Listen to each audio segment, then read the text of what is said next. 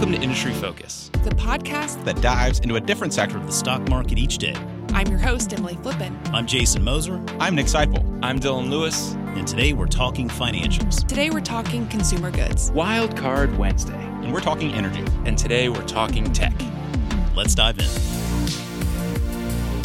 It's Monday, August 9th. I'm your host, Jason Moser. And on this week's financial show, we're taking a closer look at Berkshire Hathaway's most recent quarter. We've got a listener question on investing in municipal bonds, and we'll wrap it up with a couple of stocks for you to watch. Joining me as always, albeit from a different location this week, it's certified financial planner Mr. Matt Frankel. Matt, how's everything going? I am doing just great, Jason. We are here in sunny Orlando, Florida. Um, nice. Not even not even 450 miles from home could keep me away. well, that sounds like you guys are set up with a nice little situation down there. That's the the recent rental property that you all invested in. Is that right? It is. I am at the Margaritaville Resort in Orlando. We bought. They built a bunch of cottages around the hotel and uh, sold them to individuals and investors. Um, and we bought one of them a couple months ago. Well, I have to believe that given the location and given that sunny weather, uh, 365 down in Florida, that probably is going to work out uh, pretty well from the investing side, and it gives you a place to take the kids every so often, right? And you got you got a lot of years left with those kids in that Disney stage; they're still really young. For sure. Well, we're we're we're at the Motley Fool, as you know, we're all about combining investments with having fun, and this kind of a is is is a great way to do both. Yes, yes, it is. Yes, it is. If if your kids, if their first stock is not Disney, I'm gonna I'm gonna be disappointed, Matt. we're, we're, gonna have to have a talk. Uh, well, maybe I, I could understand if you made Disney their first stock, or perhaps this this uh, what we're going to discuss today here, you know, the Berkshire Hathaway, maybe that could be their first stock too if you wanted. I know I know that you're a Berkshire fan, but let's let's jump into Berkshire Hathaway uh, because over the weekend uh, we saw the company release second quarter earnings. And you know, Berkshire. The nice thing about the you know the nice thing about their earnings releases, is not a lot of that pomp and circumstance. I mean, it's a 10Q. You don't get an 8K. You don't get a transcript. You don't get an earnings call. They just it's it's just here's what it is in in fine filing fashion and keep on moving forward. Uh, so you, got to go in there and do a little bit of the work uh, when it comes to to uh, digging into these Berkshire Hathaway earnings. But uh, it, it, seems like, at least on the surface, the business is recovering nicely from what was a difficult 2020. Yeah, you're right. Warren Buffett and his team pretty much just put the release out there and say, "All right, see you at the annual meeting next year." um, and, and, they're one of the rare companies that reports their earnings on Saturdays. Every earnings report of theirs comes out on a Saturday morning. Yeah, and they do that. that by design. It's so their earnings that investors have a chance to digest the information, you know, outside of market hours. I mean, you, you always hear about these stocks like spiking 20% on earnings day and then ending lower or having to be halted a few times because of their, they're so volatile on earnings day. That's not an issue with Berkshire because they, one, they're a big company and don't tend to have volatile moves and two, they they intentionally give people time to digest earnings. What a concept! Ah, yeah, novel indeed. but on the head on the, the headline numbers, earnings was were up about seven percent year over year. But Warren Buffett himself tells investors not to pay attention to the earnings per share number, and the reason is we all know Berkshire's most of its value, the bulk of its value, is in the stock portfolio. Um, Berkshire stock portfolio is worth over $300 billion. So it's about half the company right now. Um, and those earnings results reflect the unrealized gains and losses from the stock portfolio. For example, if Berkshire's Apple investment went up $10 billion over the past year, that's reflected on a per share basis in its earnings, even though it hasn't really made that money yet until Berkshire hits the sell button someday. So it's not really an accurate reflection of how much the company's actually making. So for that, we need to kind of get past the earning, the headline number, and get into Berkshire's operating businesses. And on the operating earnings, you mentioned they recovered nicely from COVID, and you can certainly see it in this number. Operating earnings, meaning that that its businesses owned, were up 21% year over year. Those are businesses like Geico, uh, uh Duracell, Berkshire's utilities businesses, the all the consumer products businesses they own, Clayton Homes, the railroads, uh, right? The railroads, yeah. uh, the railroads were did really well. The railroad utility and energy segment were the best performing part. They were up. The earnings from that segment were up twenty seven percent year over year, um, which is pretty impressive. I mean, during the COVID lockdowns, they didn't need didn't have the need to transport as much around the country. Um, I mean, utilities and energy perform well no matter what. Um, people still paid their electric bills during the during the pandemic for the most Oh part. yeah, got to keep the power on. And now more than ever, right? Everybody needs more power and more connectivity than ever before. Right, and I mean Geico did just fine during the pandemic because even though people weren't driving, and they gave people somewhat of a, I think they were one of the ones that gave a discount because people weren't driving during the pandemic. They did. You know, we we we got the same thing. We've been with Progressive for I 15, 20 years now or something like that. And um, Progressive did the same thing. We got a little bit a little bit of a rebate um, which was nice, you know? I mean that that was nice. Yeah, but at the, at the same time, people weren't driving, so there were fewer claims Berkshire had to pay out. Exactly. Yeah, that's a good point. So they passed some of that on to their customers, which is nice. So the insurance premiums Berkshire collected were up 10% year over year, which is to be expected. That's the slower growth because that was a very resilient business during the pandemic. Um, so there's that. And got to remember this whole quarter is being compared to the second quarter of 2020, which is a terrible comparison for any company. Um, I mean, Berkshire has over 60 businesses that it owns in addition to its stock portfolio. So pretty much all of its businesses were affected to one extent or another. Some were absolutely devastated by the pandemic. So, Matt, I think one of the you know one of the things that, that has been a big point of conversation in regard to Berkshire Hathaway, not just this quarter, but it's been many, many quarters now. Um, all of this talk, really, it's two things: talk of a dividend and talk of acquisitions. Right? When is Berkshire Hathaway going to pay a dividend? When is Berkshire Hathaway going to make another meaningful acquisition? And this all comes at the same time as the company is repurchasing a lot of its own stock. And when I say a lot, I mean they they repurchased I think close to six billion uh, dollars worth of its own stock in the second quarter alone.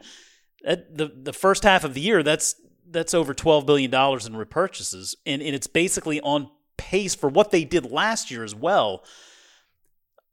I mean, we could we could go a number of different ways here, but I mean, you know, at the end of the day, I mean, this is a business that really it's it's finding more value in itself than it feels like it's finding anywhere else. I mean, I can't, I don't really begrudge that, right? I don't, I, I don't really feel like, I mean, I, you can argue whether there's other you know, better opportunities out there, but clearly they they feel like that's where the most value is this, these days. Yeah, I think a lot of investors kind of feel like I do. Like, I want Berkshire to do something with its cash. Right. It doesn't necessarily have to acquire a business, it doesn't necessarily have to put it in the stock market. It can buy back shares. If that's where it sees the value, I'm totally fine with them doing that. If that's where they see the value, I mean, you, you mentioned over $12 billion uh, in the first half of the year.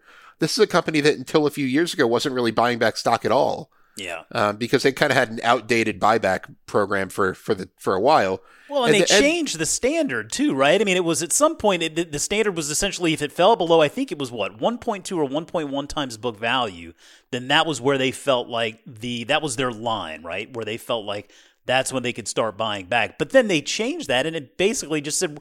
It, wherever Warren and Charlie feel like there's there's value there, they're going to go ahead and green light it. Yeah, now it says that whenever Buffett and Munger agree that it's trading for a, a significant discount, is how they put it, to its intrinsic value. If both Buffett and Munger agree and they leave at least $30 billion in reserves, then they can buy back share whenever they want. Right now, Ber- Berkshire has, even after all those buybacks, $144 billion in cash. yeah. So there's a little bit of wiggle room left. That's just Um, they could have bought back a lot more. And I mean, Berkshire actually breaks down the buybacks by month uh, in its Oh yeah, yeah, quarterly did reports. Yeah. Um, so you can see like when they thought it was a particularly good deal, and it's not always when the share price is the lowest. Um, this time they thought they, they apparently thought um, May or I'm sorry June was the biggest uh, buyback month of the quarter, and and it wasn't necessarily that the share price was was the cheapest. It wasn't. It's just, just based on a combination of the share price and what's going on with their businesses. Uh, Buffett and Munger, I mean, Buffett sits in his office all day and tries to calculate this kind of stuff. So I, I no one knows the secret sauce there. Um, but they, they both apparently agree that the business is trading for a significant discount to its to the actual true value of its of of the sum of the parts. Um, so they they didn't make any major acquisitions in the second quarter. We know, and I'll talk about this in a second if you want, that they didn't really do a lot of stock buying uh, in the second quarter. But they apparently thought that their own stock was the best place to put money to work. And when you consider an investable universe of, you know, 5,000 stocks or whatever it is, you know, that's saying a lot. That is saying a lot, and, and I'm I'm glad that you brought that up because that that sort of leads me into my next point or my next question. Really, I'd, I'd love to get your your take on this because just like so so you noted that they didn't do a whole heck of a lot of buying on the open market just of in adding to their investment portfolio. I mean i, I think I, I, saw the numbers. They they sold some they bought some but it wasn't anything out of out of out of control there. Not not it, it certainly wasn't in line with the amount of money that they spent buying their own stock. Um in, that i mean that just doesn't really feel like a surprise at this point. It does feel kind of like you know what you're going to get with this business. You got warren and charlie running the show here. It's berkshire hathaway this you just you know what you're getting. By the same token and we, we talk about this all the time investing is about the future right? It's about what's going to happen. Um, and we have to start looking at berkshire hathaway through the lens of greg abel and Todd and Ted, right? I mean, these are these are three uh, big names who are going to have a lot to do with where this business goes in the coming decade and beyond. And when you have traditionally, I mean, of course, Warren and Charlie have, have stuck within their circle of competence, so to speak. Don't feel like they really have that that prowess when it comes to tech uh, which is is probably not the greatest time, right? Because tech is really just uh, proliferating in, in, every in every way. Um, what do you think this Berkshire Hathaway of the future looks like? I mean, it feels like this business may have to make some kind of meaningful pivot in order to I, I don't want to say remain relevant, but at least in order to grow, right? In order to stay at the top of the conversation for investors over the next decade and beyond, I mean, it feels like they're going to have to make some kind of a pivot there. Yeah, there's a lot of speculation as to what the Berkshire of the future might look like. It could look very much like it does today. Yeah, um, yeah. In in which case, a lot of investors are going to think it's boring, kind of like you just alluded to. Yeah. Um, but with Greg, uh, Greg Abel and, and um, he's going to be you know in charge of the the non the non stock portfolio side of the business for the right. most part. Ted and Todd are going to have pretty much you know full control of the of the investments. Um, and they have been taking more of a tech focused approach, kind of the newer companies. Yeah. Um, you know, they were the, where the Snowflake investment came from. They were where uh, Berkshire's Amazon stake came from. Uh, they were the ones who the Brazilian payments investments. Right, the Brazilian yeah. investments. They were the ones who first bought Apple stock in the portfolio. Um, and and they've done really well so far a lot of people think that eventually some parts of Berkshire's business might be spun out. Yeah. Um, that's another thing that I've heard. Some of the more legacy kind of, you know, the slow growing capital intensive businesses like the utilities, maybe that could be spun out eventually. I don't necessarily see that happening, but there has been speculation to that. Um, I think the new management will be more aggressive in deploying that capital because today's investors don't want a stockpile of cash. They want you to put that yeah. to work. Yeah. Um, it, it, and whether that's the right or wrong way to go is not for me to say but i mean a lot of investors myself included are not fans that there's 140 billion dollars of cash sitting on the sidelines. That's a lot of I money. mean, do something with it. Uh, buy back 140 billion dollars of your own stock but do something with it. Um, and, and so I, I could see the the incoming investment managers who currently only manage a small percentage of the portfolio I want to say it's like 12 billion between the two of them of a 300 billion dollar stock portfolio. Yeah. Um, so they don't have a ton of control just yet, but once they have full control, I can see it being more of a, a modern portfolio. Uh, you know, you'll find a lot of the the more growthier stocks we talk about in there at some point in the future. Um, and I can see them kind of being more aggressive with deploying capital. Yeah, yeah. I mean, I think it it, it just it, it goes back to I mean, for for businesses allocating capital is it's difficult to do. It's it's nice to have all of that money, but you got to be able to do something with it, and that's really that's really w- what you're paying your talent to do. And I mean, I yeah, I'm not a shareholder in Berkshire Hathaway. If I were, I would be asking that question: Why do you have so much cash on the balance sheet? Isn't there something you can do with it? I mean, I, I don't, you know, buying back stock is one thing. I mean, you could you could argue the dividend, of course. I mean, perhaps they feel like valuations are stretched, and there's just not an acquisition that really um, is is speaking to them at this point. But but yeah, it does feel like that is something. It just feels like the drum beat is going to only get louder until they actually do something with it. Yeah, and I mean, th- there are so many options. They don't have to acquire a full business. Uh, Buffett mentioned that the whole SPAC boom um, was was has really kind of pushed business valuations up to the stratosphere, at least to where he won't want to be be too interested in them. Um, so there's that. There's they can put more money into the stock portfolio. Like I mentioned, there's an investable universe of thousands of stocks they could potentially choose from. Yeah. I mean, if if Buffett likes Apple and Bank of America so much, buy more of them. Um, well, yeah, so I- yeah. there's there, just- Buffett has said before, like if we could buy all of Apple, we would. Okay, put your money where your mouth is. You got a hundred billion dollars, buy some more of it. Um, and that's kind of where my head is at. Like, if you like these stocks so much, like I don't get the proportions. I guess like buy a little bit more of some of these. yeah. If you have Yeah. that much cash sitting around and you still like them as investments, Yeah, that'll be a fascinating thing to watch here in the next in the next uh, in the coming years. I mean, it just what Berkshire Hathaway looks like uh, over the course of the next decade, I think, is going to be a very um, it's just going to be it's going to be a story that that many in the investing world pay attention to because I just I have a feeling that this is going to be there are going to be some traditions and and some nostalgia that remain. But it just feels to me like this is a business that's really going to have to make a leap, a pivot to, to sort of become that Berkshire Hathaway of the 21st century. It, just, it hadn't gotten there yet. I mean, and, and you know, you said the word boring, and I mean, boring oftentimes can lead to some of the best investments. But you know, boring can also become a little bit staid and uh, and and stale. And and so you have to always keep that in mind, particularly in this fast changing world. So uh, yep, it'd, be a fun one to follow.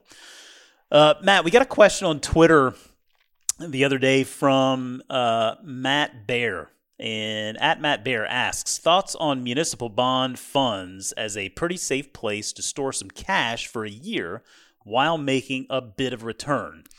And I mean, we, we we get questions like this in in some form or another uh, fairly often. I mean, folks looking for a way to squeeze some type of return out of the cash that they have um, across a, a shorter timeline, right? I mean, typically we say if you have money that you know you're going to need within the next three years or less, uh, you really should be thinking long and hard before you invest that in the market because you can put yourself in a situation where you become a desperate seller. Nobody wants to do that.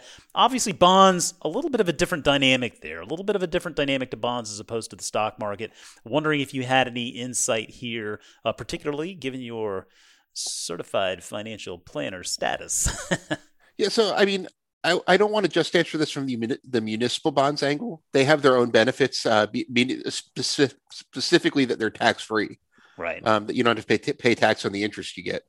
But a lot of people think bonds are a better investment right now than just leaving your some of your money in cash.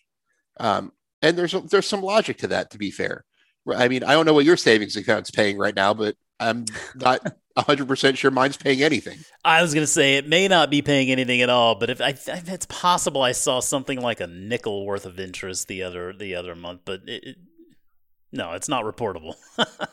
Bonds are not paying a ton right now, but they're paying a lot more than the you know 0.01 percent that some savings accounts are paying. yeah, So it's a natural place where investors might want to put it. So what I will say about bonds is that that's good logic if you're going to buy a bond and hold it to maturity. For example, if I buy a 10-year treasury bond paying 1.5% and hold it until it expires in 10 years, I'm going to get those 1.5% interest payments semi-annually for the next 10 years and at the end of the term I'll get my money back. On a shorter term basis, bond valuations do fluctuate.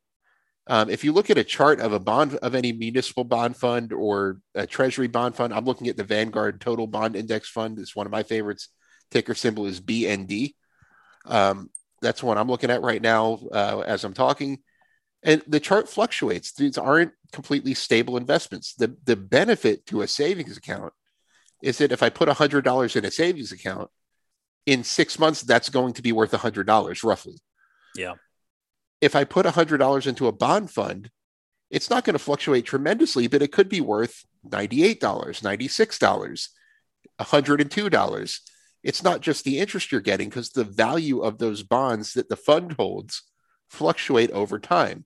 And the reason they fluctuate over time, the primary reason is interest rates. Bond, the, the I don't want to get too mathematical or technical here, but the key point to know is that bond values and interest rates have an inverse relationship. If treasury yields spike, the value of existing bonds goes down. If treasury yields fall, the, the value of existing bonds go up. Treasuries and most bonds are paying historically low interest rates right now. So there's little room to the downside and a lot of room for interest rates to rise. As interest rates rise, let's say that the economy overheats, the Fed has to raise rates, and the 10 year treasury yield spikes to 3%. That would push the value of your bond funds down. So it's not as risk free of an investment as you might think. It's a lot lower risk than putting your money in the stock market, but it's compared to putting it in a savings account. Right now, that bond fund I mentioned pays just under 2% uh, dividend yield or interest, rather. You're not getting that for free. You're taking on a little bit of risk to get that. There's no such thing as risk free returns right now. Um, you know, that's a, a, popular economic concept is risk risk free returns. Yeah. And in normal times, you can get that by buying like a three month treasury, which yeah, right now pays like nothing. Take a risk getting out of bed in the morning, right, Matt? right. so if you're buying any type of any type of municipal bond fund, unless it's very short term, which probably doesn't pay much, um, you're you are taking some risk to your principal uh, as interest rates fluctuate. Uh, that bond fund I mentioned has uh, the that the share price has fluctuated over the past year between about eighty four dollars a share and about eighty eight dollars a share. Oh wow! So not a ton of volatility when you could when you think about some of the stocks we follow. Yeah, you know the price is going to double. Yeah, but there is risk. Yep. I mean that's yep. volatility. So I mean it's it's more volatile than a savings savings account, which is what you need to know going in. Good to know. Good to know. Well, Matt, before we take off, let's give our listeners a couple of stocks to watch. What is one stock you've got your eye on this week? Uh, one that I talk about somewhat often on this show. We've had the CEO on CEO on before. It is Latch LTCH. Recently oh, went yeah. public through a SPAC. They report their earnings on the first earnings of theirs as a public company on Thursday. Um, now that they have all this SPAC money burning a hole in their pocket, I'm curious to see what they're doing with it and how it's translating into earnings. And remember, with Latch, it's not revenue to pay attention to, it's bookings. Remember, Latch books their revenue a few years before they actually receive it because they're putting their product on newly built apartment buildings, which yeah. can take years to plan and build. So pay attention to bookings and growth in bookings, not just revenue. Uh, when when Latch reports on Thursday, and if the numbers look good, I think it's a big positive for the stock. Yeah, absolutely. Uh, well, I'm keeping an eye on Unity software. Um, earnings for Unity come out on Tuesday after the market closes, and so I, yeah, this is one that I've been following for a while now. And uh, to me, it was really interesting watching this business come public because it was known as a gaming engine. Uh, their their goal really one of their main goals has been to make that leap from being just a gaming engine uh, to, to becoming what ultimately is seen as a creation engine where it's customers in a household appliances and automotive and healthcare and aerospace. I mean this is they, they want to be seen as a creation engine for all sorts of different markets and i think they're pulling it off pretty nicely um, I had initially projected that they should cross $1 billion in revenue no later than 2022.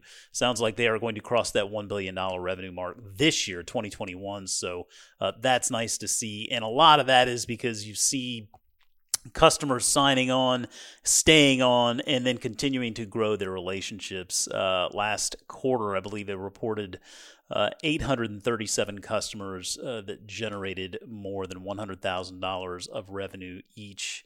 Uh, over the last year for the company. So we'll pay attention to that big customer metric. We'll pay attention to that dollar based net expansion rate. Um, that was 140% last quarter versus 133% from um, a year ago and uh, yeah, it, it, feels like to me it's still so new to the public markets. We're we're still kind of letting all of that financial shakeout from the IPO, but the metrics, the key performance indicators, really really are telling the story here of, of a company whose uh, services are in high demand. So be looking for that to continue. Uh, but Matt, I think that's going to do it for us this week. I hey, listen, man, I, I appreciate you taking the time down there from sunny Florida. I'm sure you, I'm sure you're looking to get out there to Disney World or one of the parks right now. I appreciate you taking some of the time out of your day to uh, to join us here and uh, share with our listeners. I'm, I'm going to the pool. Who wants to walk around Disney in August? That's a good point. Good point. I'll, I'll take that one. I, I appreciate that. well, enjoy then, and uh, we'll look forward to connecting again next Monday. Remember, folks, you can always reach out to us on Twitter at MF Industry Focus, or you can drop us an email at industryfocus at fool.com. As always, people on the program may have interest in the stocks they talk about, and the Motley Fool may have formal recommendations for or against, so don't buy or sell stocks based solely on what you hear. Thanks as always to Tim Sparks for putting the show together for us. For Matt Frankel, I'm Jason Moser. Thanks for listening, and we'll see you next week.